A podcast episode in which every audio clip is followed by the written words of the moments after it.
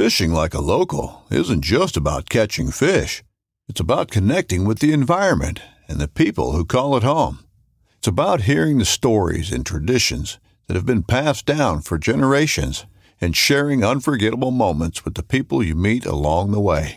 Fishing like a local is having an experience that stays with you forever. And with Fishing Booker, you can experience it too, no matter where you are. Discover your next adventure on Fishing Booker.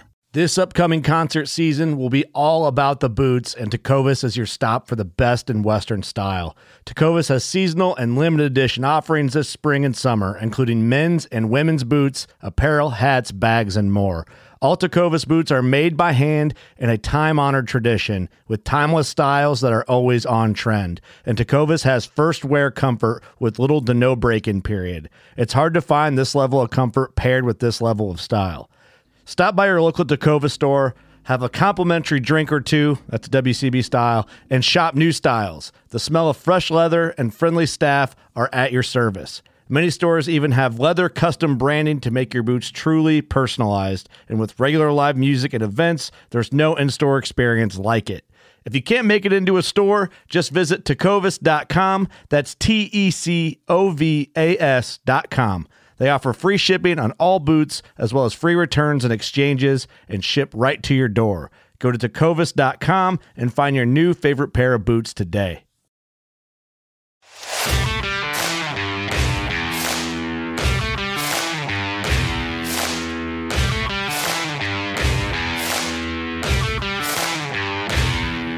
Welcome to the Elk Shape Podcast with me, Dan the Fitness Man, your host. Welcome to season five. Here we go. This podcast is brought to you by discipline, delayed gratification, and being accountable to yourself. This podcast is about finding the high road, working hard every day, creating the best possible version of yourself. Our values are faith, family, fitness, finances, elk hunting, and career. Our guiding principles are authenticity, transparency, and out hustling the competition. Our podcast is brought to you by Buck Knives, OnX Hunt, Vortex Optics, Wilderness Athlete, Black Rifle Coffee Company, Crispi USA, Mathews Archery, Kifaru International, and BlackOvis.com. Hey guys, welcome to the Elk Shape Podcast. Me, Dan the Fitness Man. We are sitting down with a friend of mine named Jonathan, also known as Red Beard Outdoors. I met this individual at 2021 Elk Shape Camp Salt Lake City. Uh, I've really enjoyed getting to know him, watch his journey. He's definitely a hard worker, and that is something I respect tremendously. Uh, come to find out, he started his own podcast, and I wanted to get him on mine and just kind of let you guys get a chance to get to know him, plug his podcast, but more importantly, talk about some some things that don't get talked about enough. Uh, he's a newer elk hunter, newer to the scene, not because of COVID, just because uh, he just really went all in on archery. He's been into hunting his whole life, but right now he's really into it like full send. And i think it's nice to hear from somebody new to elk hunting new to archery elk hunting specifically asking them about hey man what's your thoughts on social media? Is it positive for hunting? Is it negative? Hey man what is etiquette when it comes to pulling up to a trailhead and there's other hunters there. Um, what mistakes did you make? How much gear did you pack? Did you pack too much? We talk about all that kind of stuff and get to know his story. He's a great f- husband, father, he's a student, and he's working full time, and he's a fitness dude through and through. I'm really excited for you guys to get to know Jonathan. Um, Jonathan, thanks for coming on. And uh, without further ado, this is Jonathan Redbeard Outdoors dropping on Elk Shape Podcast. Redbeard, what's good? How's it going? Good. Let me check some audio levels here. So, Jonathan, you, I want to get everyone to know you, but I want to talk to them about also you started your own podcast. I sure did. You done did it. So cool. We'll get into it. Um, I met you at Elk Shape Camp last year, Utah. How did you get to camp again? So uh, right now you're doing the December Chub Challenge, and I love challenges. Uh, I'd gone through a couple different things throughout that year, um, and basically just participated in December Chub Challenge and just crushed it. Hopefully, yeah, and uh, I was hoping. My biggest thing was that I wanted to. That's what I wanted was the scholarship. I like all the stuff you're giving away was awesome, um, but I wanted to actually come to camp and I wanted to gain the knowledge. so I could apply it to this year's uh, elk season. Was this year your first elk season? Yeah. So I had done a rifle season the year before. I think we went out for like five days. Um, but then there was a lot of stuff that kind of factored into it. But I ended up getting into archery, found your channel, um, and I loved the the main thing that I really like is finding people that aren't trying to sell you things. And you sell hard work, right? But other than that, you don't sell you you let people know you're sponsored by certain companies, but you also say go find what works for you. And that really rang true with me. So I just started following your stuff and and walking through the steps of learning how to be a better archer and and incorporating that into into hunting. Yeah, man. When you sign up to elk hunt, you are signing up for hard work. So it's a no brainer. It's an easy thing to sell. But once you buy it, uh, it's like, oh, the rubber meets the road. Am I willing to like dive all in? Because it kind of takes that mentality. Uh, would you would you describe yourself as like an all or none type of personality? Yeah, no, for sure. Um, sometimes an addictive personality in a way. I just got to channel it in the right direction. Uh, but I love I love challenges. Um, I love stacking challenges. I love uh, getting into to new things, and especially if it involves the outdoors. Um, but yeah, elk hunting, and then just the first time this year and i'm sure we'll get into that but just hearing elk seeing elk in person it's it's a whole nother experience. Like i see deer all the time i see a bunch of other animals um, but elk it just it, it changed it changed a lot for me. Um, but yeah as far as as far as going all in that's definitely me to the point where my wife even says she's like i know you didn't want to do something or it's not a priority for you because you haven't done it yet. Exactly. so, yeah so let's get the background out of the way. Like, where are you from? What what's your what are you all about? What do you do for work? Family, kids, all that stuff. Yeah, so I'm from North Carolina originally. I was actually blessed to have an awesome grandfather that bought me a lifetime hunting and fishing license back when they offered those, and so I used the fishing a lot, um, but I never really went hunting. And uh, I sat in a tree stand one, or sorry, a, a, blind one time with a rifle, and it just seemed like target practice for me. I didn't really like that, so I didn't really get into the hunting out there. Um, came out west and uh, got into hiking.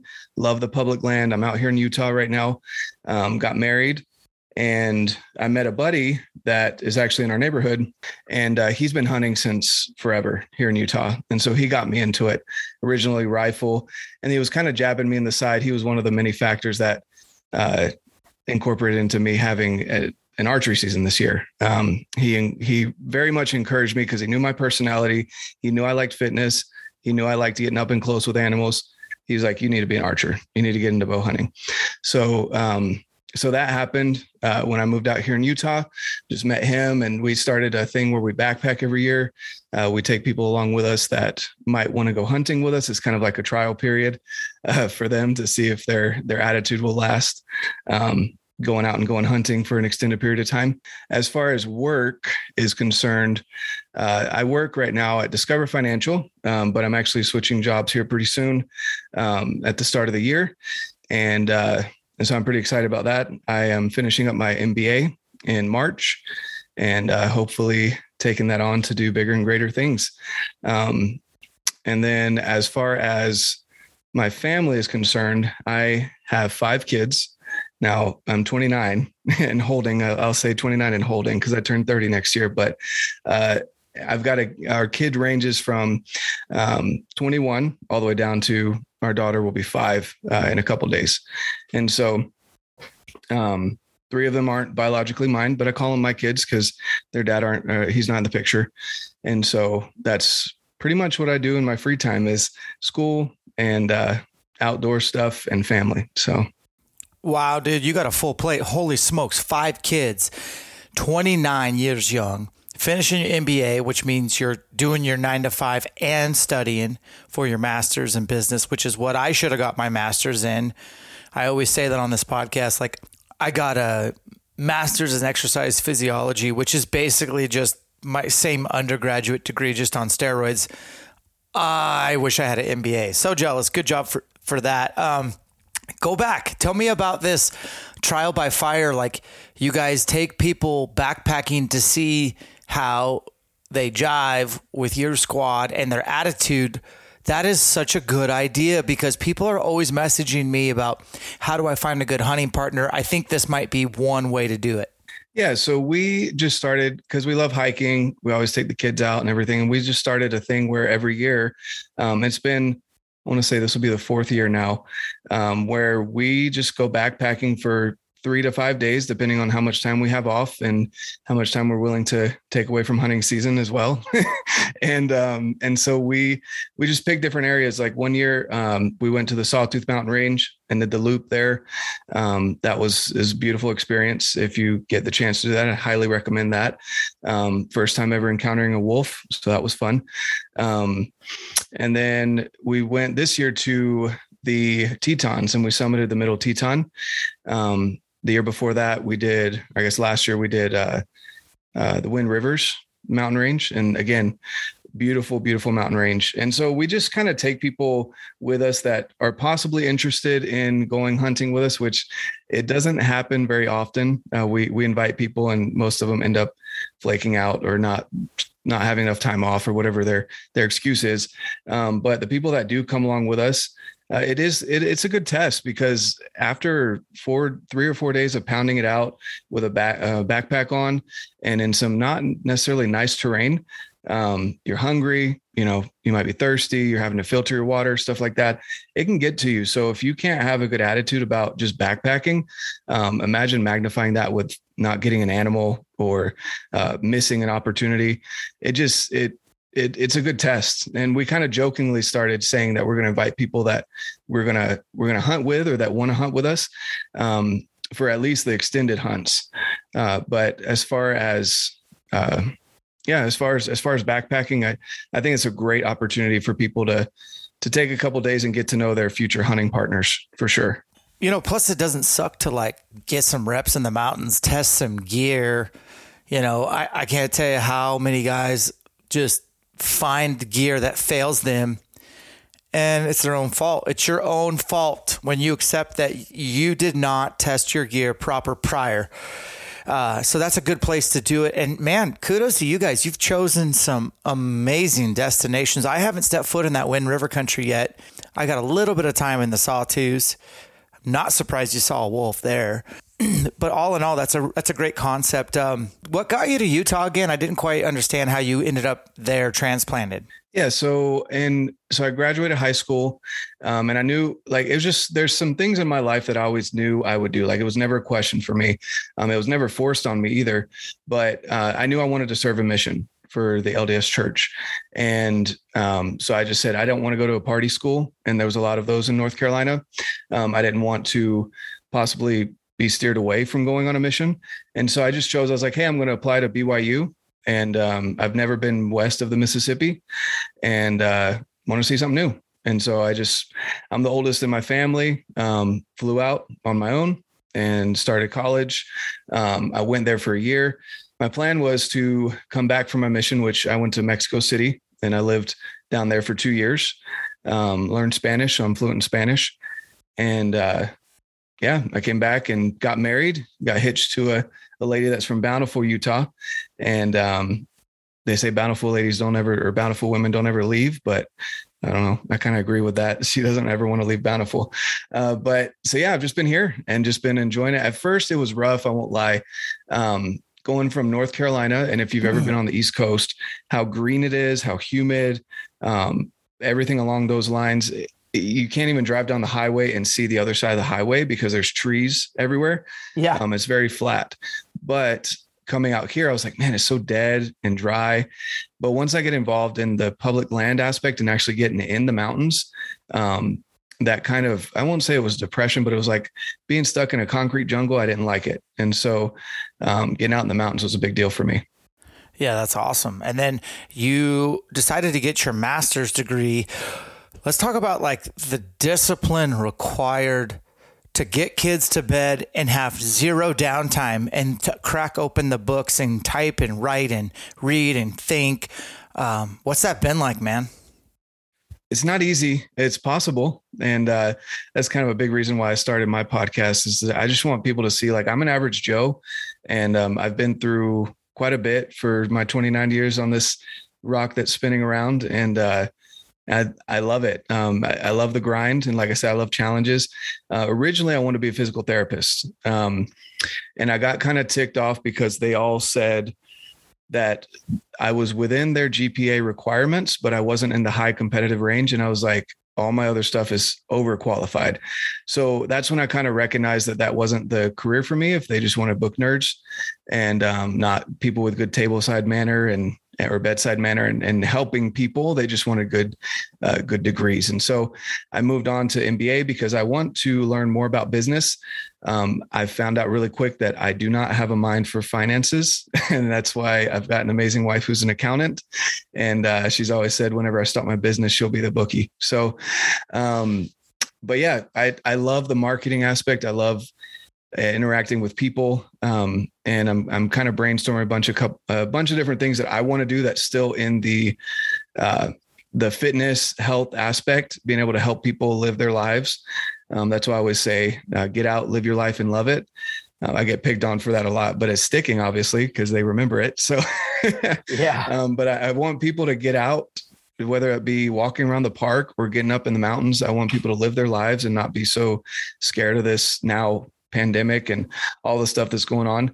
Um, and I want them to live their lives and, and to love their lives, not to just kind of grind through and then retire and sit on the couch all day. So, no, I dig it, man. Um, do you think you're like you're you said you're starting a new job in January? Are you allowed to talk about that yet?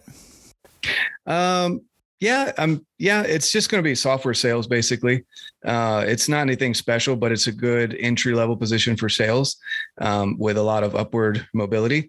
And what's really funny, and I think you'll get a kick out of this, is as I got to the final interview and I had built some rapport, um, I actually asked the guy. I said, "So I don't take a lot of time off, and I never get sick." Uh, what's PTO like? And you know, he discussed it with me about uh, how things go, and I said, okay, um, I know you guys don't encourage, you know, taking time off around the end of the fiscal year, the beginning of the fiscal year for you guys. Uh, but what does September look for you guys? and he was like, What are you talking about? And I explained to him, he was like, Oh, yeah, that should be no problem. So that was kind of another big deal for me that um, accepting this job, that they'd be willing to work around uh, future Septembers. So making career decisions based around hunting passion I tip my hat to you. That's exactly what it's all about, man. Don't chase money, chase time, and uh, that's that's legit. So you have an entrepreneurial spirit. You're starting your own podcast, but you also have a financial background. What do you do currently as a fi- eh, for that financial company? Yeah. So right now, honestly, I just run a team in the in the Spanish department.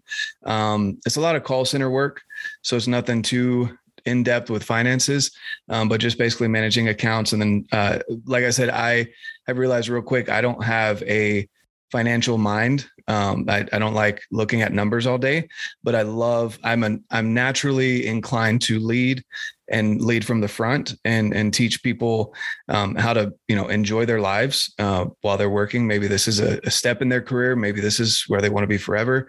Um, and like just simple things like when I go into a coaching with someone and when I first got the position as a coach, you know, I was talking to them and I'd ask every single one of them, Hey, what are your goals? And they'd be like, Oh, with the company. I said, No, what are your goals personally? and, uh, and, and they all like went silent. And they're like, I don't remember last time someone asked me that. And it just blows me away because I think, again, going back to, I think a lot of people just go through life aiming to retire, wanting to do everything when they retire, and instead of living their lives right now. And so that's that's a big thing that I try and encourage. Yeah, man. So I've talked about this a little bit on the cast, but like we did that camp in Utah this year. And by the way, the time of this recording is 2021, but people are going to listen to it in 2022. So we're going to talk a little bit about new year, new me, and that arbitrary oh, it's a new year. I'm going to set new goals. I'm, I'm going to start doing stuff now, which is kind of the theme of this podcast. Quit waiting, start doing. But we did seven camps in 21. I can't believe that because that's just, it's kind of gross to be gone first that long, but it was also really cool to be out there meeting so many like minded people that just love the idea of chasing elk on public land. Your guys' camp was the last camp and we told you this. I don't know if you believe it, but that camp was super special. I don't know what it was, but like people came together, people kept it real. There was like you could literally feel the energy, and people were like ready to make significant changes. And uh, your group was special. You were part of that. Um, take us through a little bit. And we're not selling elk shape camps here. That's not my goal. But my goal is to talk about what you experienced and then obviously how you were able to take it to the field. Well, I'll sell it for you. No, okay. Everyone I talk to, man, I, I try and encourage them, you know, and, and, and, uh, I just let them know how amazing of an experience it was. And they're like, Oh, so you shoot your bow for a little bit and talk about elk hunting. I said, no, actually they bring in, you know, and I list off the people that you brought in, but also the fact that you take the time to go through every single detail. So, um, I mean, I, and I still chat with a, a, large majority of the people that were in that group, and uh, and I did hear you mention on a on a podcast uh, recently that we were the best uh, group last year. So it's kind of it's kind of sad for me that there's so many spaces available um, still because I, I, think people are missing out on a big opportunity. Um, I just know that the feeling in that like the competition was a healthy competition. It wasn't negative. Um, and I still give Clint crap about that all the time, just about every day. Um, and, uh, but it was, it was, it was a really good experience to go in and meet like-minded people who are willing to put in time in the mountains chasing an animal that they may never even see.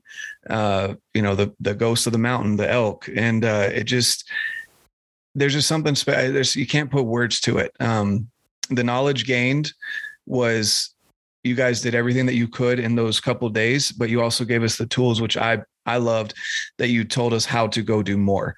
And so you gave us a, a very good base knowledge and uh, gave us somewhere to start, and then told us to go do more if obviously this is something we wanted to do. Um, I know for me, it changed my experience because again, my first year, um, I went out hunting with with a couple of my buddies, the one that that actually got me into hunting, and they were all relying on my e scouting and I was like, I'm the newbie here. Like you guys have been doing this for 10 plus years and you're asking me for information, but it worked. you know, one of my buddies got a, he filled his tag with a cow and we were on elk uh, multiple times. So I would just say to anyone out there that's considering it, even if it's here 2021, or if you're looking for future 2023, I'm assuming you'll be doing them that year as well. Um, don't miss out on the opportunity. It's uh, you get to know, you get to network, which I loved. Um, you get to know more people, you get to learn from each other, and then you you cut down that that uh, that learning curve more than anything. You don't spend days wandering in the mountains. You know, you know where the elk are going to be, uh, where they should be if they're there, and uh, how to make plans A through Z. So that that was kind of the biggest, I guess, uh, keeps for me from from camp. Yeah, that network, that community, I think that doesn't get talked about enough where you end up basically that's probably like the biggest selling point, right? Is is like all of a sudden you're surrounded by in your camp you had like 20 something people, but people that literally sacrifice time and resources to be there and they're just as serious as you and they're and they want to make a change they want to get better they want to leverage elk hunting that's really neat to me uh, that you guys are still in contact as you should be uh, i can't tell you how many people are just they they can't find somebody like minded like them, and when you do, you want to hold on to it. It's super special. I have a very small circle, Jonathan, where I just don't have a lot of capacity in my life to invest in a lot of relationships that are meaningful. And so I've just kept my circle really small. And the guys that I do spend time with, man, like we're on the same mission. We we're headed in the same direction. And it's still relationships, so it's still work. Like you have to put in work with relationships. And that means checking in on each other. That means logging hours, whether it be shooting together or, or training or Bible studies or getting in the word, whatever it is that it's it's work, man. You can't just expect to have like how many guys, I don't know if this happens to you, you're new to hunting, but okay.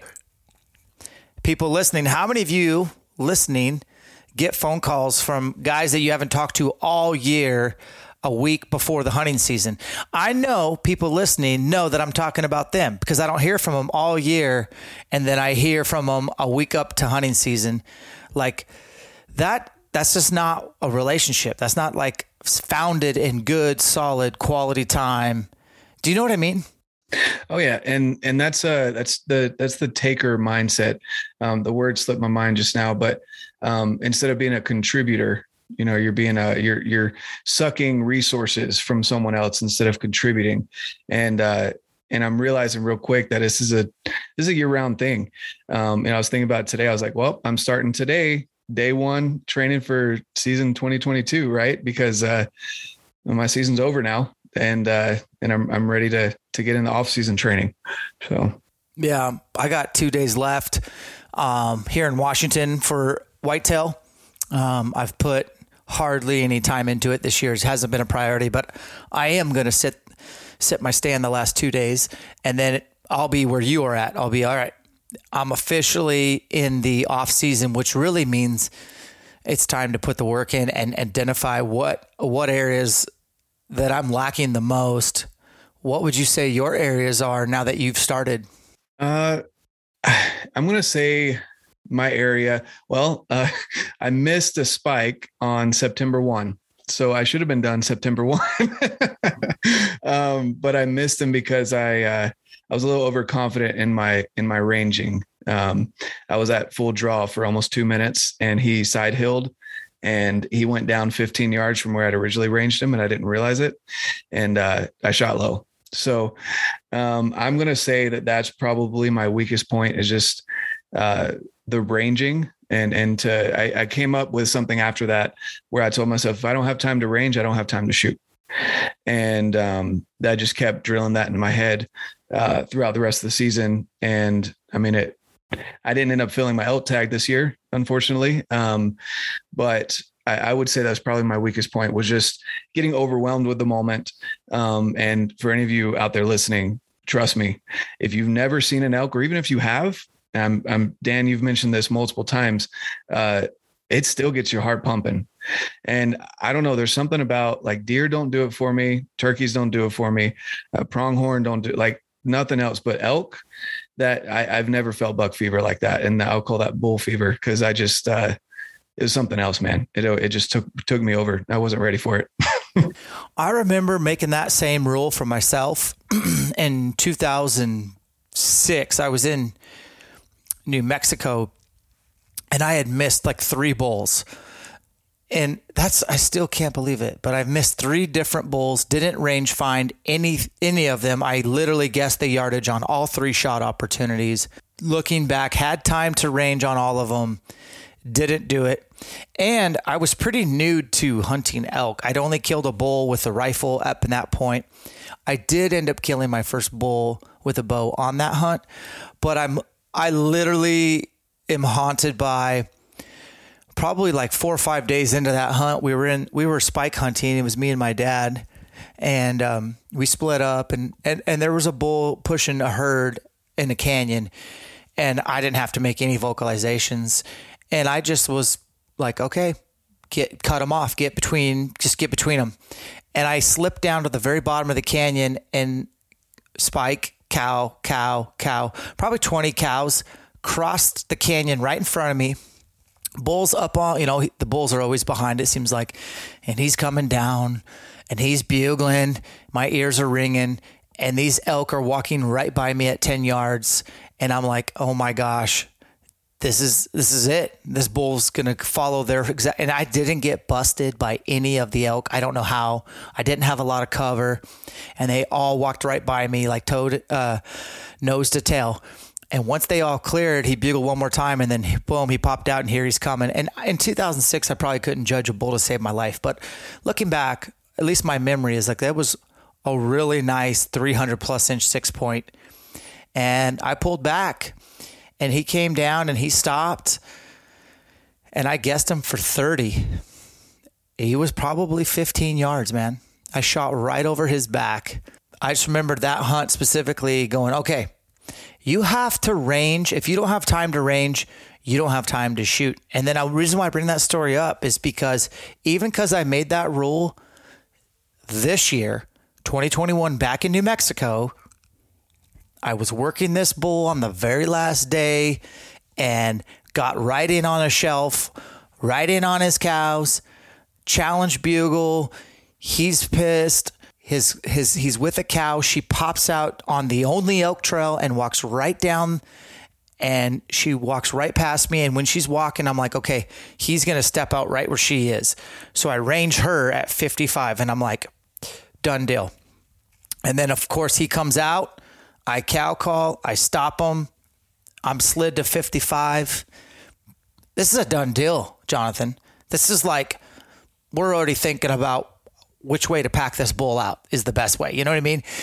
Level the pin, I broke a beautiful shot, and I hear my arrow going and hitting all these trees and brush and stuff. And we ended up watching the footage in post, and I was like, I literally shot him for 55 and went right under him. And what happened was, is I didn't range him.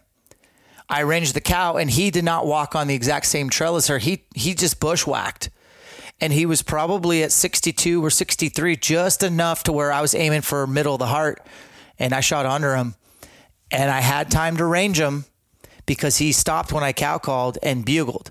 I could have ranged him, and so even if you make these rules, you know, you can still screw it up, and uh, I'm constantly learning. That's awesome. What are you going to work on when it comes to gear upgrades and then obviously like fine tuning your fitness. You're a very fit individual.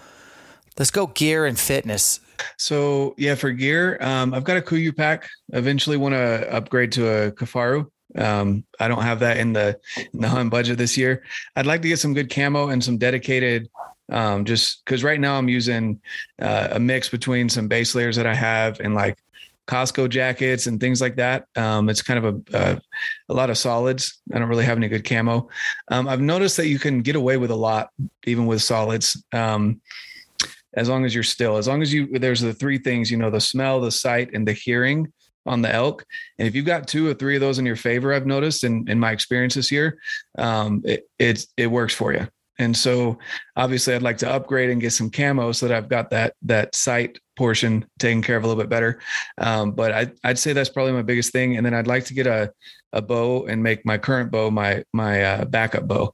And so I've been doing some testing there and uh, I've talked to you a little bit about it, and I'm I'm really impressed. I've always been stuck between Hoyt and Mathews. I say always. I've only been doing this for what almost two years now, but um, they seem to fit me the best and offer the options that I'm looking for personally. And so um, it's going to be between those two this year. And uh, and I've I I had an incident this year that happened that if I didn't have such an amazing bow shop, um, I would have been I would have been screwed to put it lightly. Um, my string snapped, and I've never what? seen that before. And yeah, and I've and I took it into the bow shop, and they looked at it and they were like, "We've never in the 15 years we've been working on bows, never seen this. And so they actually lent me a bow. One of the guys that works there, he was like, I'm done with my hunting season. Why don't you take mine? And of course, he's got the newest, greatest. And I was like, Are you sure? Like, and uh, so I got lucky in that in that sense because otherwise I wouldn't have been able to go out elk hunting these last two weeks. Um, so that's a big thing, and I know you push that uh, the whole idea of having a, a, backup bow. Some people may think it's silly. Um, I don't at this point, especially, and uh, it it definitely it convinced my wife as well that that's something that I need to to budget for. yeah. Um, but yeah, it was crazy experience, man. Um, it it yeah, it was it was crazy experience. But that's those are the two main things: uh, a bow, so I can have a backup bow, and then um, and camo. As far as fitness, I've started, uh, and I've talked to you about this as well, um, getting into CrossFit. And I know it's not technically called CrossFit because they have to pay royalties for it or whatever, however the CrossFit thing works. But the the training itself, I'm really enjoying the athleticism behind it. And um, I made a post today because uh, you're challenging us this week to do something that we're we're weak on, and I can crank out strict pull ups like it's nothing, but I don't have the coordination for kipping pull-ups. and I always kind of laughed at people that did kipping pull-ups. I was like, you look like a wet noodle up there. But um, I'm trying it now and I'm like, it's not as easy as it looks. So uh, that's something that I'm working on so that I can eventually get into um, doing muscle ups. So I've been doing that. And then um, a bunch of stability work, especially shooting the bow so much. I want my shoulders to be strong. I've had a couple of uh, shoulder injuries in the past, and um, using bands and also doing ring work, um, like ring dips and uh, pull ups and things like that with the rings. It works a lot more stability than just using a straight bar. Um, and so that's that. Those are kind of my main focuses right now, and uh, and hopefully dropping some more weight. I want to get down below 190 so I can I can pack out more elk. Yeah, getting under 190, lean and mean. I like it. Um, yeah, so you kind of started dabbling into CrossFit. We exposed you a little bit to it. Uh, obviously, at the camp, like we did it at CrossFit West Haven. Love that facility. I actually got to call that owner today and confirm we're back on for this year. What a facility! Um, but the the thing that you said about camo, I couldn't agree more. I think solids are underrated.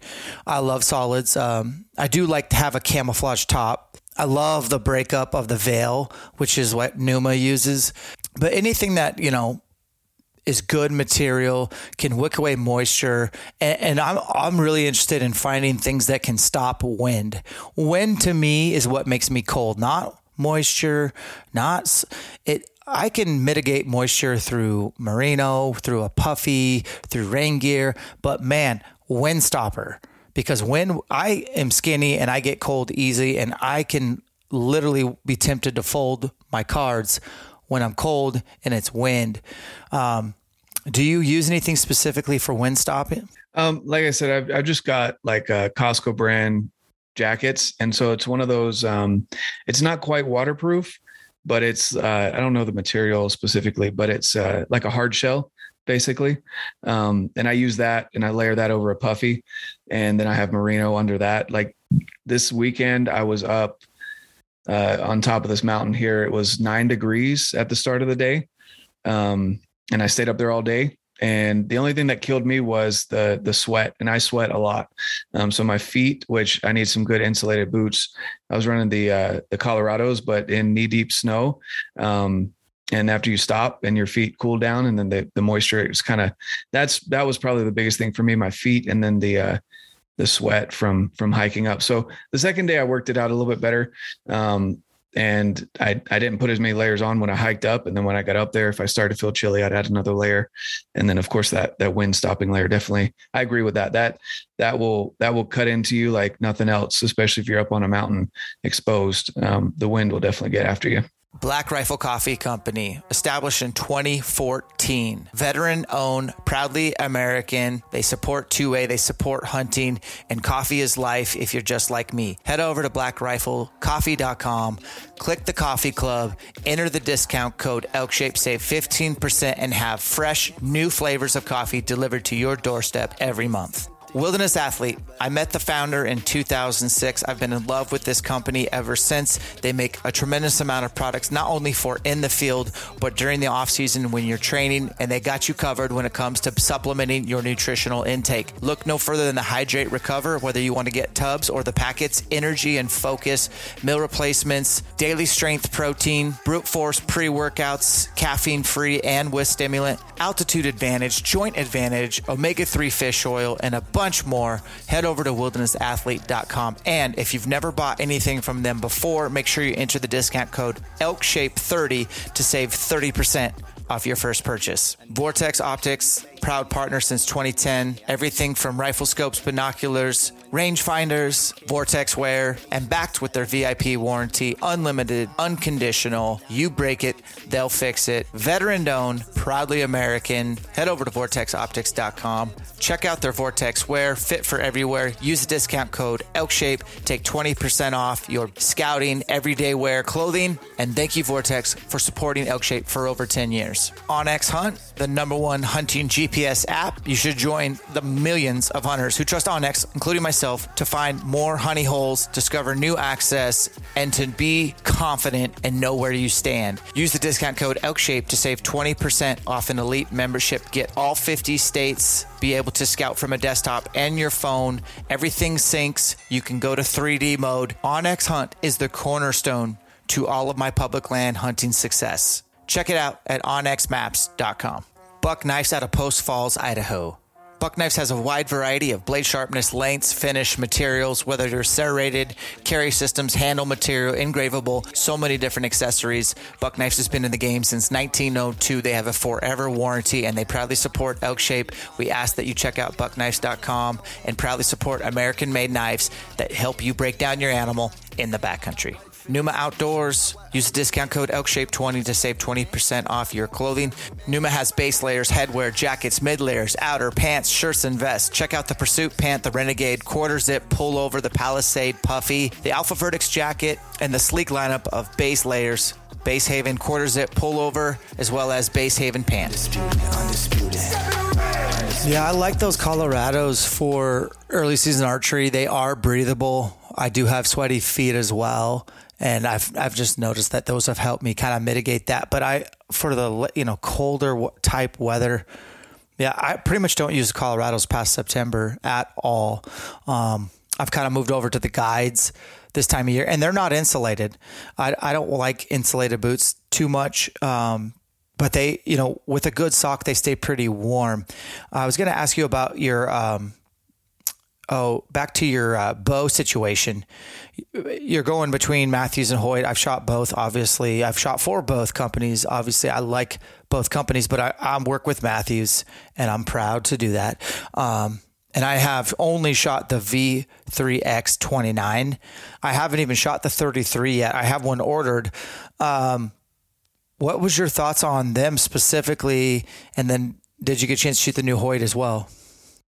I haven't had a chance to shoot the new Hoyt yet um, because I was focused on uh, going back. And I love that you talk about balancing the scales, or not balancing, but tipping the scales because it's never really going to be balanced. There's times of the year where one thing is more of a priority than the other, and um, I agree with that 100%. So I had to, I had to not go to the bow shop so that I could pull from my time bucket with with my family to go hunting. Right. So um, I uh, I've shot both the 33 the the V3X33 and the 29, and I really liked both. Um, my biggest thing is the 33, and probably because right now my axle to axle on my Hoyt is a 29 and a half.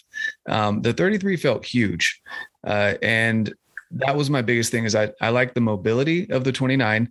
Um, my draw length is 27 and a half. So I got T-Rex arms and um and I, I like the string angle on both of them but it felt more natural on the 29 to be honest with you uh just because of that shorter draw length. Also a couple other factors in there. I like to stay between 280 295 on my arrows especially running a fixed broadhead. So i like the speed that i get out of the 29 a little bit better. Um and then I'm going to have to compare that one with probably the 30 inch Hoyt. I think it's the Ventum Pro. Um, I'm not into the carbon. I, I, don't see the the benefit of spending that much more money. I just look at that and I'm just like I could have spent that on another backpack or uh, something else I wanted more better arrows, something I don't know. But um, those are the two that I'll be looking at this year. Is the probably the the Ventum Pro 30 and the uh, the Mathews V3X that's interesting. I haven't shot the 33 yet, but I'm I'm going to tell you, I have a 27 inch draw length, and I've never had a bow fit me more perfectly than the 29 this year. Like, you know, like we all compromise a little, but like if if you had somebody make you a specific bow that when you pulled it back with your eyes closed and you open and that string is perfectly just barely touching your nose and that peep sight's just perfect and everything just feels like nothing, like everything stacked bone on bone. And that's, to me, that's the 29 this year. We'll see how that 33 goes because you know, last year I, I I went with the 31 over the 27. The 27 was just a little too small, which is crazy to say, but the 31 always did feel a little bit big. Uh, I really shot the VXR 28, probably the best. And then now I would say even better than that is the 29. So it'll be interesting to see what you think. And, and I'm with you, man. Like a carbon bow sounds great, but when you look at that versus, you know, aluminum, you're talking a really nice backpack from Kifaru, which, by the way, which one were you looking at? So uh, between the Hoodlum and the 22 mag, which I mean, I know those are the ones that you run, but probably the Hoodlum just because you can, I like that you can pack it down um, the current one that I use right now is the Kuiu 3600, and that seems to work really well for anything two days and less for me. Um, I have a problem where I overpack, and uh, and so that's something that I've been working on. We, we were laughing about um, about that with my friends because uh, both of my really close friends, they're brothers and they're both CPAs, and so they're like, we need to have an audit for you because yeah. I always overpack. Now, don't get me wrong; they enjoy the extra snacks and food and everything I bring, but um, it it's not it's not fun after you've been packing extra weight for a couple days. So yeah, man, I overpacked this year too. I'm guilty too, bro. Uh, I think you'll like the hoodlum because it's really nice for packing meat out, quite honestly, versus the 22 mag. It's just a little more room. Like you said, it can expand and can contract. And uh, for example, like I use the hoodlum quite a bit this year, but I used it um, on a backpack backpack hunt. It wasn't supposed to be a backpack hunt, but it was in Washington State. I didn't I didn't actually film this hunt on purpose. I wanted to hunt just me, and uh, my dad bailed on me at the trailhead. He was like, "Hey, I'm having problems with my horse. I'm going to be a day behind you." And I and I only had 3 days scheduled to hunt this hunt, and so I was like, you know, I love my dad to death, but I was like, "Dude, dad, you're literally screwing me over because I had 90 pounds in my pack. 50 of that was supposed to go on the horse." So when I had no horse, I was like, "Well, it's going to rain. I'm in Western Washington. It's going to rain." So I packed I overpacked and I hauled that 90 pounds in eight miles. And then I even moved camps, which was another five miles. And then the hunting sucked and I had to pack it all out. I mean, that's probably the the most exhausted I've been in five days or in three days of hunting was that just getting back to my truck. I remember what a mental grind to carry that on my back and get off the mountain. Um, so don't overpack. Where I overpacked was clothing because I was considering like the rain and I just wanted dry socks and underwear and I packed rain gear and I packed an extra I mean I packed so much extra stuff but also I thought my dad was hauling my stuff in on his horse and it just didn't happen. Uh, my buddy Jake joined me on that hunt. His pack was pretty heavy too. So, um, I think people listening should give us some examples of things that you, that you tend to pack and then when you're up there, you're like, okay, that was a want, not a need. I'd say I have a problem with overpacking clothing too. Um, I usually get back, and uh, when I dump my pack at the end, I'm like, wow, like three quarters of my pack is still folded. Yeah. so, yep. Um, so that that's me. Uh, I'd say that's probably the biggest thing is clothing. Like I, I like to plan for contingency plans and and you know plan A through F when it comes to clothing and what weather could happen. And um, I, would say that would be the biggest one. And then on top of that, uh, I could be better at managing my food because again, I go back to like I don't want to be hungry, um, and so I I overpack on food. In my mind, I'm like, well, it's going to get lighter as we go, right? Because I'm eating it, but um, it's still that I could definitely work on those two things. Um, I think that's about it because I've tried, I've narrowed down pretty much like my cooking system.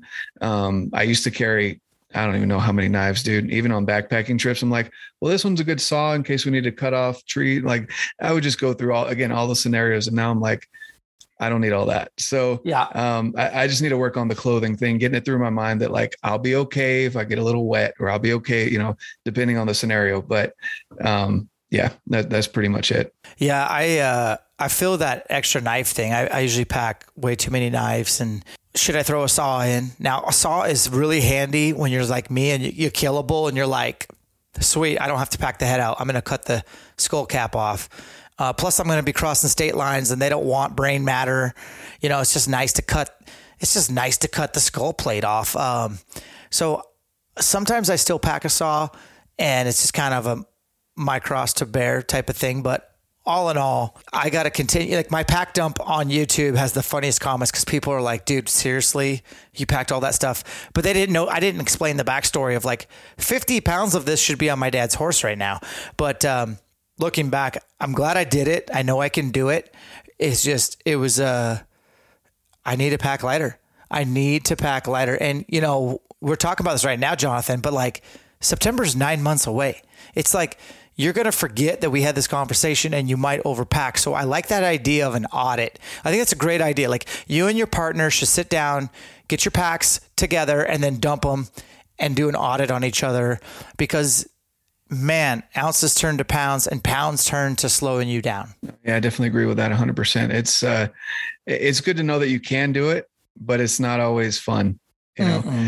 And uh and uh, you know, I had someone ask me this morning because I told him where I was hunting, uh, and he was like, and there was how much snow? And I was like, oh, it was up to my knees and sometimes up to my thigh, depending on the area. He was like, how are you planning on getting an elk out of there? I was like, honestly, I don't think about it until I've shot the animal, and because that's that's more important than me than yeah. Because there's some people that'll say that you know they're like, I don't want to pack something out of here. I'm like, well, great, I'll go in and get them then.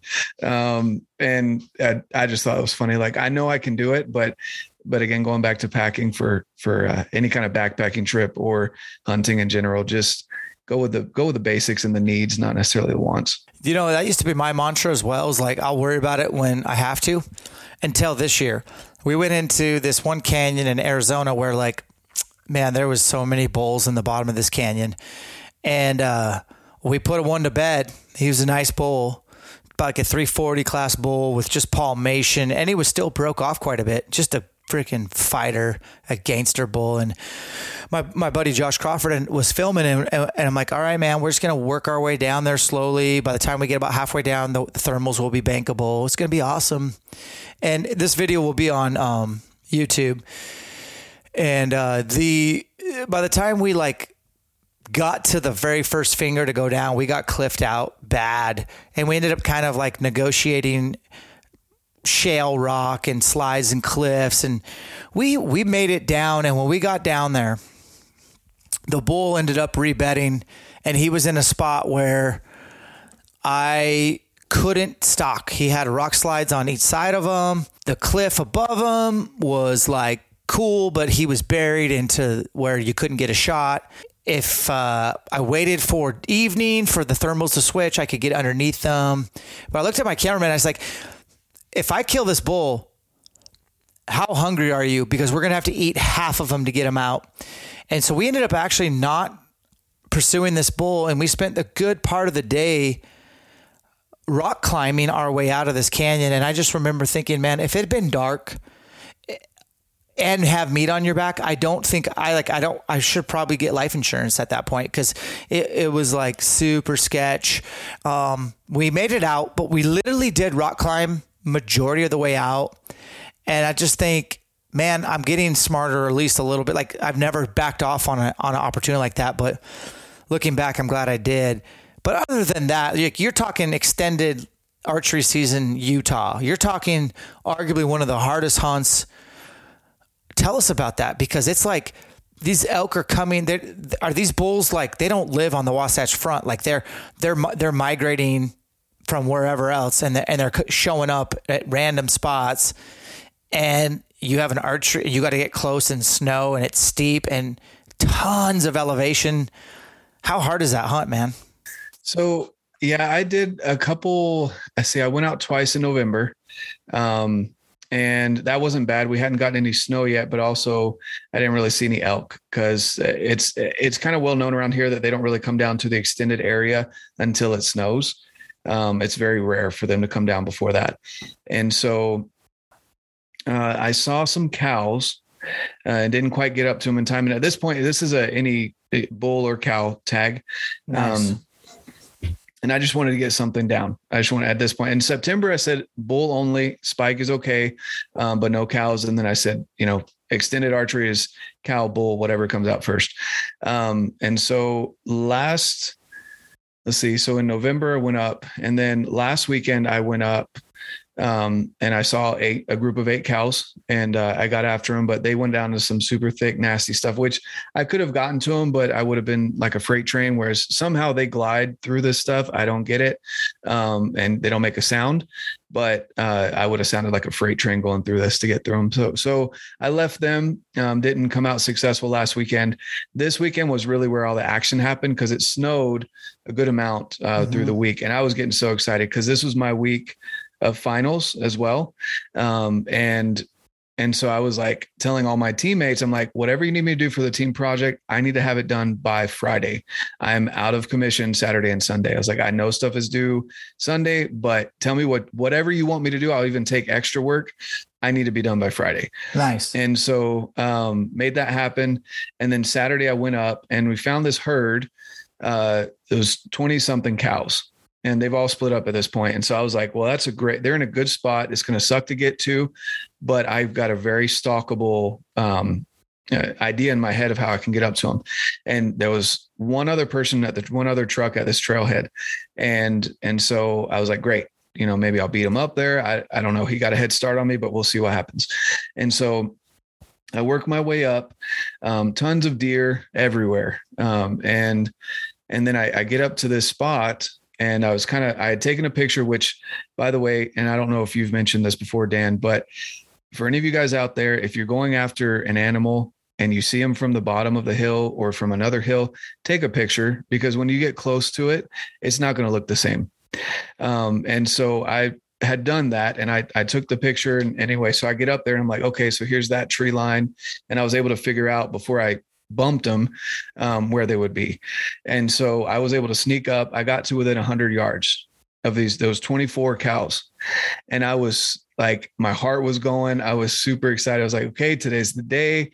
Like, I was walking it through my head the entire time up that hill. I was like, okay, I'm to pull back, you know, the whole self talk thing. I'm going to anchor. I'm to settle the pin. I'm going to pull through. And I was just going through that the entire way up. So I had myself set, ready to go. And, um, and so I'm at 100 yards and I'm sitting there saying, okay, well, I can, I've got all day. So I can wait for them to get up. Um, I can I can sneak in them. They're sleeping. The wind's in my face, like perfect conditions, but there's not a lot of cover. Uh, the snow was soft enough; it sounded like pillows when you're walking on it, so it was perfect. Um, and I'm as I'm kneeling there and I'm getting the range and making this plan. One of the cows perks up, and I was like, "There's no freaking way!" Like she didn't see me, she didn't smell me, she didn't hear me. So I'm like, what is going on? And so then she she kind of slowly stands up and I was like, great. Okay. Um, well, what's going on? Like, and she's she looks like she's looking right at me. And I was like, how in the world? Like, I'm behind a tree. Like, I have everything in my favor. What is going on? And so then she barks. And oh, if you've ever heard that sound, it's such a heart wrenching sound. And I just sat like I wasn't breathing. And I was like, maybe she'll calm down. Maybe they'll go a couple yards and then they'll stop, whatever. And then I hear an arrow go off. No way. And I like, I almost threw my bow off the mountain. I was like, what the? And, and he missed. and, and he stands up and he was 50 yards in front of me. Oh my gosh. That could have been bad for both of you. Right. That's, yeah. Yeah and so um and of course he's the only other guy anyway so I, am sitting there like trying to tell him because one is an arrow yeah they've seen him but they look like they could have calmed down a little bit and he goes like trudging after him i'm like i'm like trying to get his attention like dude like chill out we're they'll just go over the ridge we'll catch them on the other side of the ridge they'll bed down anyway long story short he didn't and then on top of that he's like maybe 200 yards from him and they can't see him at this point but they could definitely still hear him he makes a phone call and I was just like laughing at how hilarious this scenario was. I was like, I, this is unbelievable. And so anyway, he comes down. They they end up going over this ridge, and um, I got some good video of it. It was beautiful scenario and everything. And I, I told myself, I'm going to make this a positive experience. I'm not going to be mad. Like it's public land. He had every right to be here, just like me. Let's figure out who this guy is. And so I walk up and I start talking to him like, "Hey, dude, let's go after him." They're like right there. I guarantee you, they bedded down right on the other side of that ridge. He's like, "Man, I'm gassed." I was like, "No, come on, let's go." And so I bring him. You know, we get up to the ridge and we're kind of talking along the way. Uh, this was his first time ever seeing elk, ever. Wow. And I was like, you know, you need to take this as a success. You got to within 50 yards of an elk your first time seeing elk. So, you know, again, turning it positive. Um, he came from Minnesota.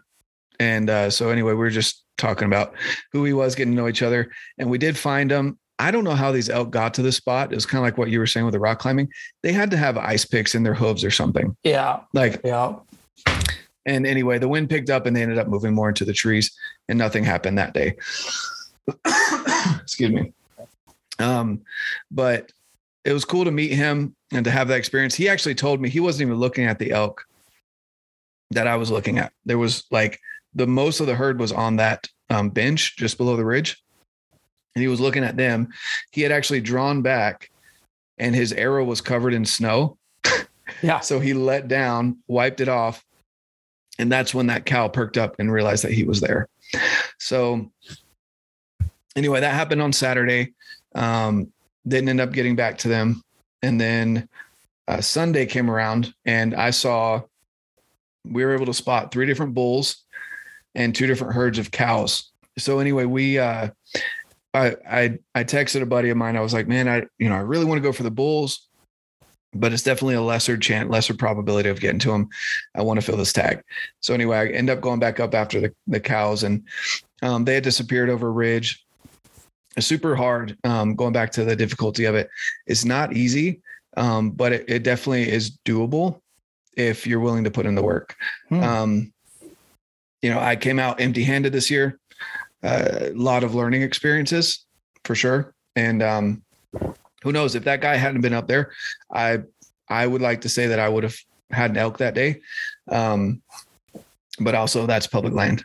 You can't really plan on those things. So, yeah, and that would have sucked if you had screwed his hunt up. You know, if he had beat you to the trailhead and somehow, like, obviously not on purpose, but you screw his stalk up. So, excuse me. There's, you know, it's there's some etiquette out there, and I've had my arguments with people on public land, and times I'm in the right and times I'm in the wrong, and I'm just a passionate elk hunter. It can get the best of us, but if we can all take a step back and appreciate what we're all there for, what we're trying to do, and that we're probably all on the same team, if you know we're doing it the right way and ethically, it's all good. But like, who do you think got you into hunting? Like you and this guy from Minnesota are both probably just new, new to elk hunting. I've heard people talking lately that you know a holes like me who have social media are getting all you guys into hunting and that um, blah blah blah blah blah.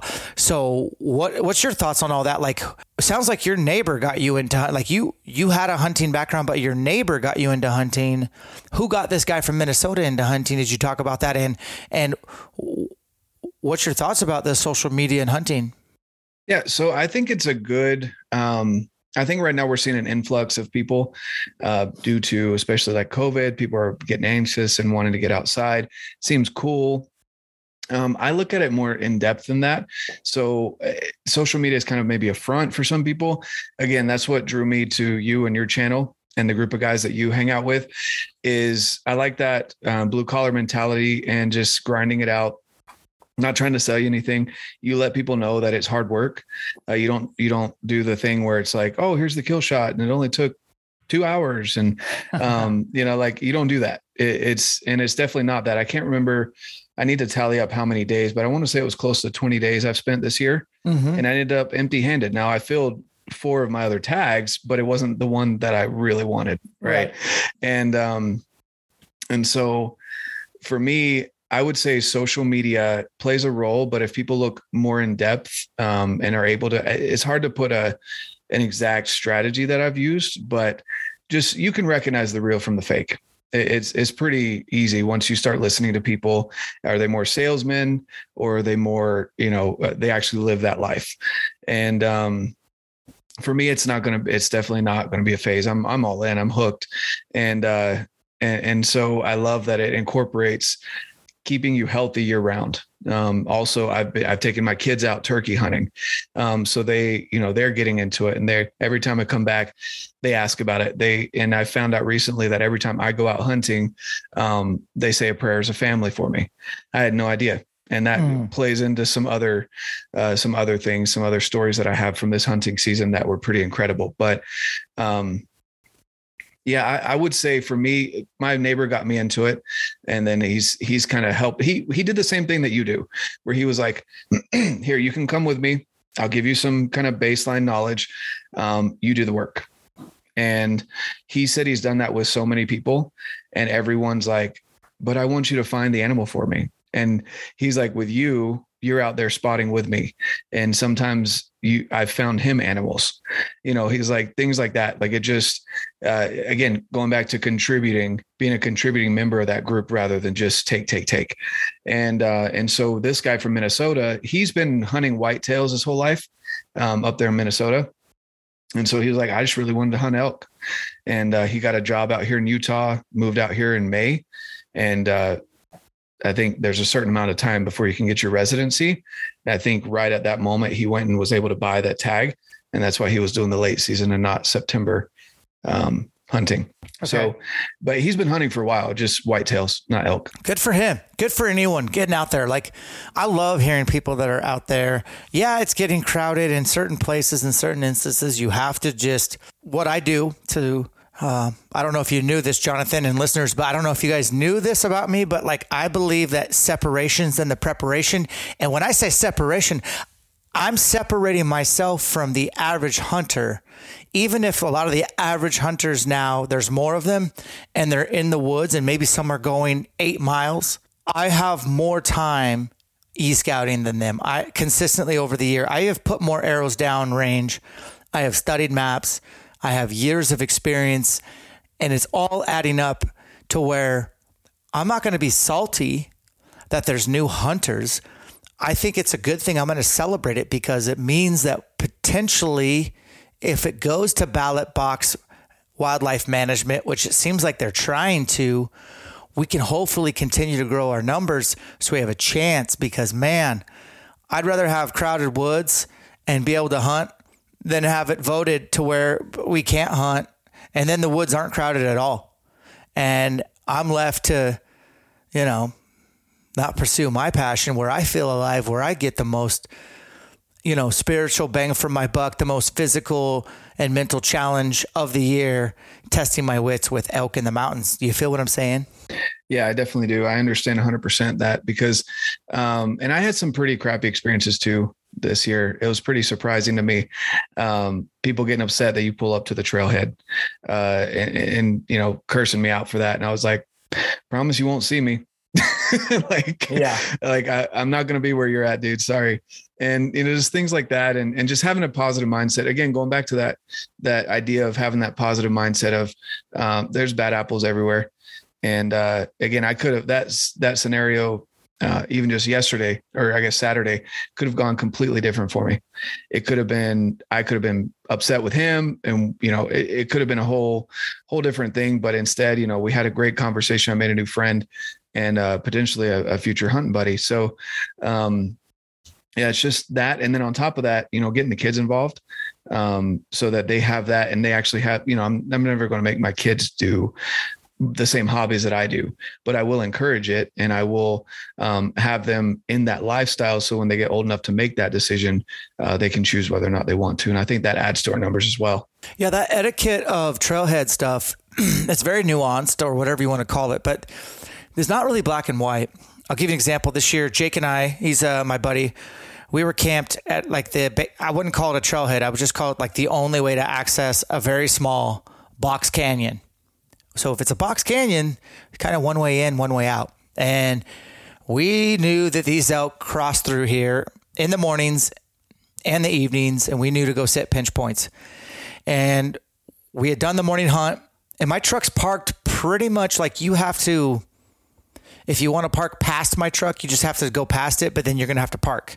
So we're, we're there and we're eating lunch, and these two guys roll up. They drive right by us the way I was parked, you had to come within inches of my truck. And I figured they'd like roll down their window or say what's up or something. And uh, they didn't. They just went right past us, parked, got their stuff together. What are Jake and I gonna like? What are we supposed to do? Like, are we gonna throw our gear on and beat them up the mountain, which probably could? No, man. We're gonna pivot. We're gonna pivot. We're gonna flex. We're gonna change directions. We're not gonna let something that we can't control, which I'm not going to sit there and have a talk with these guys and try to talk them out or manipulate them into not going after the same elk.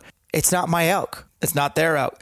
We just had to pivot. So we literally got in my truck and drove out of the box canyon that we were basically had planned on hunting and we hunted a completely different spot which actually ended up pretty good so my question is is what's the etiquette like how big is the trailhead supposed to be? And, and how do you know how many trucks should be there? Case in point that guy was parked at the trailhead before you and he was in front of you for those elk.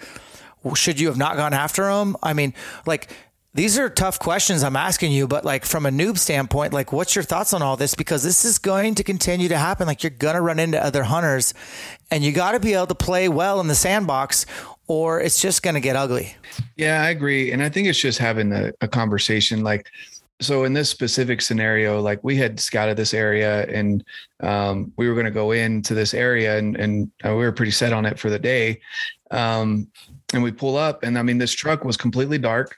I'm not going to go looking in his windows, but I'm like, okay, I actually thought I was like, Hey, it's pretty cool. There's only one other person, right? Cause it was crowded at this point. I was like, Oh, this is awesome. So we get out, we throw our stuff on, we start walking down the trail. He flashes his lights on and jumps out. What the F? And I was like, uh, what? I was like, oh yeah, I'm kind of pissed too that they closed up because they had shut down this portion that you could have driven on, um, and they had shut it down. I was like, I thought he was talking about that. Yep. I was like, yeah, it sucks, right? That they closed the gate, and he was like, no, you guys saw me sitting here, blah blah blah, and I was like, oh well, and I, I kind of looked around at, and I'm kind of sarcastic. So um, I kind of played into this, but I was like, I was like, well, it's kind of a big mountain, dude. Did you want the whole thing to yourself? I promise you won't see us. and he and he just like started grumbling and we just turned around and walked back. Like it that's just kind of how i handled it. I wouldn't recommend everyone handling it that way. Right. But like i wasn't being rude. It's not like i saw him sitting there going into the trail. Like this was an entire it was a huge area. And uh and so I, I think just having those conversations with with um people like if they i don't know I, think it's just a conversation, basically. Or like in your situation, like if you don't want to hunt with someone else there, um, you were fine with moving. And I'm the same way. Like if I if I'm not 100% confident that there's something here, but I have a plan B, C, or D, then I'll go elsewhere. But like in this scenario, um, I mean, these mountains were crowded with people. And so, like I said, we were just excited to find a trailhead that only had one truck instead of 15. So, um, yeah, I would just go back to having a conversation with the people if if they bring it up to you, or even walking in with them and be like, "Hey, you know, where are you headed? I'm going to go this way." Um, some people, most people, probably won't be confident in telling you where they're going because they think that you're going to go there too. Um, whereas for me, I'm like, I'm going to try and avoid you as much as possible. So if you don't want to tell me, that's cool. But um, yeah, that, that's just kind of how I handle it. I'm I'm I just like talking to people and figuring that out, or in this case, being sarcastic because he was kind of being a was kind of being a jerk. So yeah, man, I know I, I, should probably almost do a podcast with somebody who knows more about etiquette than me, like someone who can like go through a bunch of scenarios and like try to help everybody like get along better in the mountains. Um, I think we are pretty divisive as hunters. Uh, naturally, because there's a little bit of ego involved in hunting, but ultimately it's good for us. Like, that's why I want to talk about it. Like, I want to bring it up. It's like, we got to talk it, talk us through it. And I may not always do the right thing either, but it's like ultimately, I want your success. I want my success. And the thing that I always keep telling myself is your red beard outdoors success is not going to get in the way of my success. Like I've worked too hard for this. I'm too prepared. I I should be able if I really truly prepared for this exam properly, I should have other plans or I should be able to pivot, even if it means going to a different finger or setting up on a different pinch point or driving completely to a new area. I think the only plan is to be flexible when you're hunting on public land. I think the biggest thing is intention behind it. Like, and I think that's why I'm so comfortable with the way I reacted to that guy. Cause like my intention wasn't to take a spot. Like I genuinely, my intention was uh, cool. There's only one other person here. Um, I, I, think there are, you know, there's uh, again bad apples in every group, and if their intention is to whip ahead of you and and steal your spot, then that's you know, uh, that's not cool, and that's definitely I would say that that plays into the etiquette. But um, it's, I mean, the ethics behind hunting it can be a, a gray area, or the etiquette can be a gray area because you don't always know the other person's intention. Um, I like to believe that they have good intentions unless they're like flying into the trailhead and hopping out and throwing their stuff on and running up the trail ahead of me then i'll be like okay well i know what they're thinking. But um like in our scenario i mean we had sat there for a minute and didn't see any movement. So i was like cool. Like uh, again not trying to steal a spot from anyone. And if he had said like hey this is my spot and be like okay well let's talk about where you're going and i won't go there i promise. Like but again just that's just kind of how i deal with it. Just uh my intentions are pure. I know not everyone else's are but um just got to treat it that way. Yeah man. Well i appreciate talking to you. It's been fun. What do you think your 2022 season is going to look like from a standpoint of elk tag or elk tags and and like obviously you're resident of utah. That's a pretty cool thing. Are you going back to over the counter utah? Do you have any other out of state plans? What are you thinking Bakcou e-bikes. These guys provide awesome e-bikes for the mountains. I use them out west, specifically logging roads. They have more torque than any other e-bike competitor. They're built for hunters by hunters. They're an awesome brand to work with out of Salt Lake City. Check them out at bakcou.com. Blackovis.com is where I buy all my hunting gear. I have a discount code that I use myself. It is Elk Shape. It takes 10% off. Their shipping is fast and free. Their selection is vast and deep. Go to blackovis.com, check out their full lineup of clothing, footwear, optics, archery, arrows, camping, and all the brands. SpyPoint Trail Cameras, the world's number one cellular trail camera brand extremely affordable. My favorite is the Link Micro LTE, the smallest best value camera, dependable, reliable. Go to spypoint.com and check out all their options when it comes to trail cameras and accessories. Kifaru International, my good homeboy Aaron Snyder and Frank the Tank, these guys are American made 100%. I typically use the Hoodlum, the 22 mag, or the Striker XL in the backcountry. The frame is second to none. Head over to Kifaru International. Be sure to check out their packs, their frames, tents, shelters, sleeping systems, stoves, lots of accessories, as well as closeouts. You won't be disappointed. Mathews Archery, introducing the all new V3X. You have a 29 and 33 option. These guys are out of Sparta, Wisconsin. Head over to MathewsInc.com, click the bow builder, and start customizing your next awesome bow hunting rig. Crispi USA. Head over to crispius.com, peruse the vast selection of awesome boots from mountaineering, backpacking, and of course, my favorite, the Colorado GTX for elk hunting. There are also some good options for everyday wear, like my daily driver, the Attiva Mid GTX. And then if you're into stalking like I am, look no further than the Lapponia GTX. Check out the core boot lineup. Everything starts from the ground up on your next adventure. Choose wisely. Be sure to check out crispius.com. So um, I was planning on applying for Wyoming. I know that's a that's a rough one. I, I, did get the bonus point, and I was reminding my friends to go in and, and do their annual donation. Uh, but I um, I don't really have a lot of plans for out of state. I didn't do the Idaho thing this year. I talked to my buddy about it. Again, just working on that budget thing right now. Finishing up school um, and starting a new job is going to be uh, intense as it is. So. Uh, I, I I don't have a lot of plans for out of state. I'm going to do over the counter and then hopefully draw a limited entry here in Utah. Um, but definitely at least over the counter. And uh, we got into some good good situations, so I'm pretty confident. Again, I cut down that that learning curve um, thanks to to you guys uh, at the camp and and continuing that education uh, going forward. Uh, so I'm pretty confident for 2022. You know, I'm I'm just going to say it. I'm going to punch my tag in 2022. Um, this year, I said the same thing. It didn't happen, but uh, you know, again, I, I walked away with a lot of learning experiences and a lot of knowledge that I didn't have before. Um, so I'd say that's what my 2022 season looks like. At least at least one bull down in Utah. I love it. I think that's great. Uh, you got some great over the counter options. You're going to have to keep an eye on your guys's division of wildlife because they are proposing some changes and not having unlimited over the counter opportunities. So you'll have to keep an eye on that. Just keep it, guys, listening. Keep an eye on Montana. They're proposing some changes. You know, there's always two sides to every story. I did that elk privatization series. I had literally like one sided for three episodes, and then I was able to get the other side on episode four, and I was able to like go, man, everyone's got good points. This is hard oh yeah, I don't live in New Mexico. I don't have a say really at the end of the day. That's kind of my conclusion. But you know, same with Montana. I don't live in Montana, but man, I would love to see DIY opportunity not go down. I would love to see your individual wealth not dictate how many awesome uh, elk opportunities you get. But I also understand it's a limited resource, and this is America. We're not communist capitalism, and so when I say blue collar hunter, I don't say that I'm actually, and I want to clear the air on this because I, I call it blue collar elk hunting because it's very much average hunts, very average, you know, hard hunts. I'm not saying I'm blue collar. I had somebody call me out on that recently, and I'm I understand I'm not an electrician, a carpenter, a lineman. I understand I was a firefighter for a little while, but at the end of the day, I'm just a little guy who runs around in sweats and coaches people on fitness. That is not a blue collar job. What I mean by blue collar is just like, you know, you're scrapping together what you can for a budget like you are.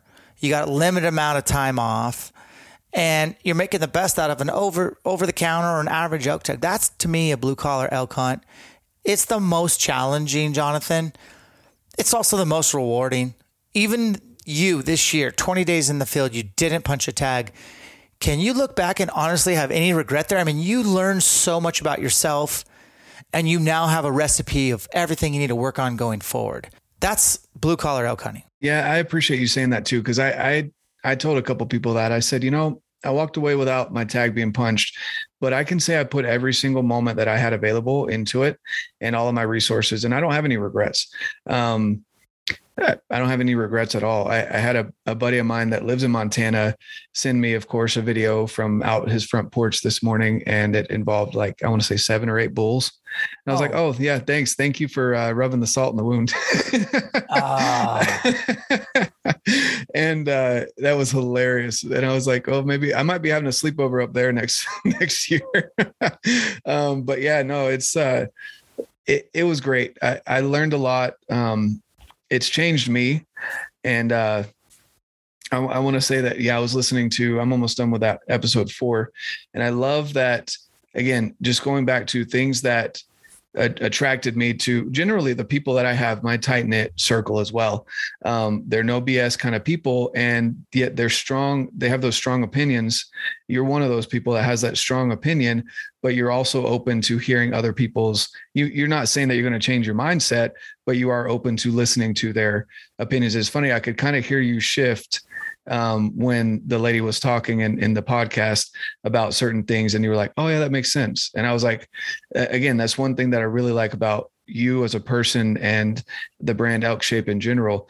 Um, and for all you guys that are still listening, um, you know it's this is an awesome group to be a part of uh you know here at, at elk shape because um it is again not trying to sell you anything other than hard work and uh in separation is in the preparation. 100% agree with you on that. But being able to constantly learn and grow um, that's something that's that's also a big theme that i've noticed uh, and and i love that. I, I really do. Um, and I, I, try and apply that to my life. That always be tinkering mindset. I never had a phrase for it until uh, i heard you say it and i try and apply that every day. There's always something you can mess around with um, in your life to get better. So mm. so yeah Appreciate that. What's the name of your podcast? Red Redbeard Space Outdoors. So just Redbeard Outdoors. And where do we find that? All the places? All the places, uh, mainly Spotify and Apple. Uh, I'd mm-hmm. appreciate reviews. If you got a bad review, just uh, send me a message. um, but no, yeah, that's where you can find me. Same thing on on uh, Instagram. It's red dot beard dot outdoors. Um, I try and post there daily, and uh, yeah, keep things going. I got me a Red Beard Outdoors sticker on my Nalgene, man. I rock it everywhere. So Saw that. Yeah, Jake, Jake told me about that too. I was like, oh, that's awesome. oh, yeah, dude. It's a cool sticker. You better be selling those or giving those away. Those are awesome. People, check him out. I'll leave a link in the show notes to his podcast, to his Instagram, and uh, just another fellow elk hunting on average places brother uh, from another mother. I'll see you in Utah 2022. Awesome. Sounds good. All right, guys, separation and the preparation. Catch on the next one. Okay, guys, I hope you dug that episode with Jonathan. Thanks for coming on, buddy. I really enjoyed our time. Remember, we have the Black Ovis discount. So if you are looking at getting gear, and again, I think you should buy gear earlier in 2022 than any other year. So not only that you have time to get reps with it, test it, but just so you don't run into any supply chain issues when, you know, early summer starts and people start really gearing up, get ahead of that. Use discount code Elkshape. It takes 10% off. They have a lot of SKUs at Black Ovis, and I think you'll be able to, you know, save a little money, which is good. Vortex Optics, Vortex Wear. Discount code is Elkshape. Takes 20% off their wear. Get some of their clothing for scouting and training, like in the gym. Pretty cool. onX discount code Elkshape takes 20% off Elite membership. You can do your e-scouting from a desktop and have all 50 states, and it's a game changer. Numa Outdoors discount code Elkshape20. It's a one-time use, so make it a good one. 20% off. Palisade Puffy, uh, Pursuit Pants, Renegade quarter zip, uh, Alpha Vertex jacket or vest. Probably the jacket would be my vote if you had to choose. Black Rifle Coffee Company Coffee of the Month discount code is Elkshape takes 15% off. Appreciate you guys. You have a lot of options when it comes to podcasts. Thanks for choosing us. We're headed to Elk Shape Camp, Wisconsin, first one of 2022. It's completely sold out, and I can't wait to go there and hopefully make a powerful impact on these people. Looking forward to that. God bless you all. Separations and the preparation. Catch you on the next one.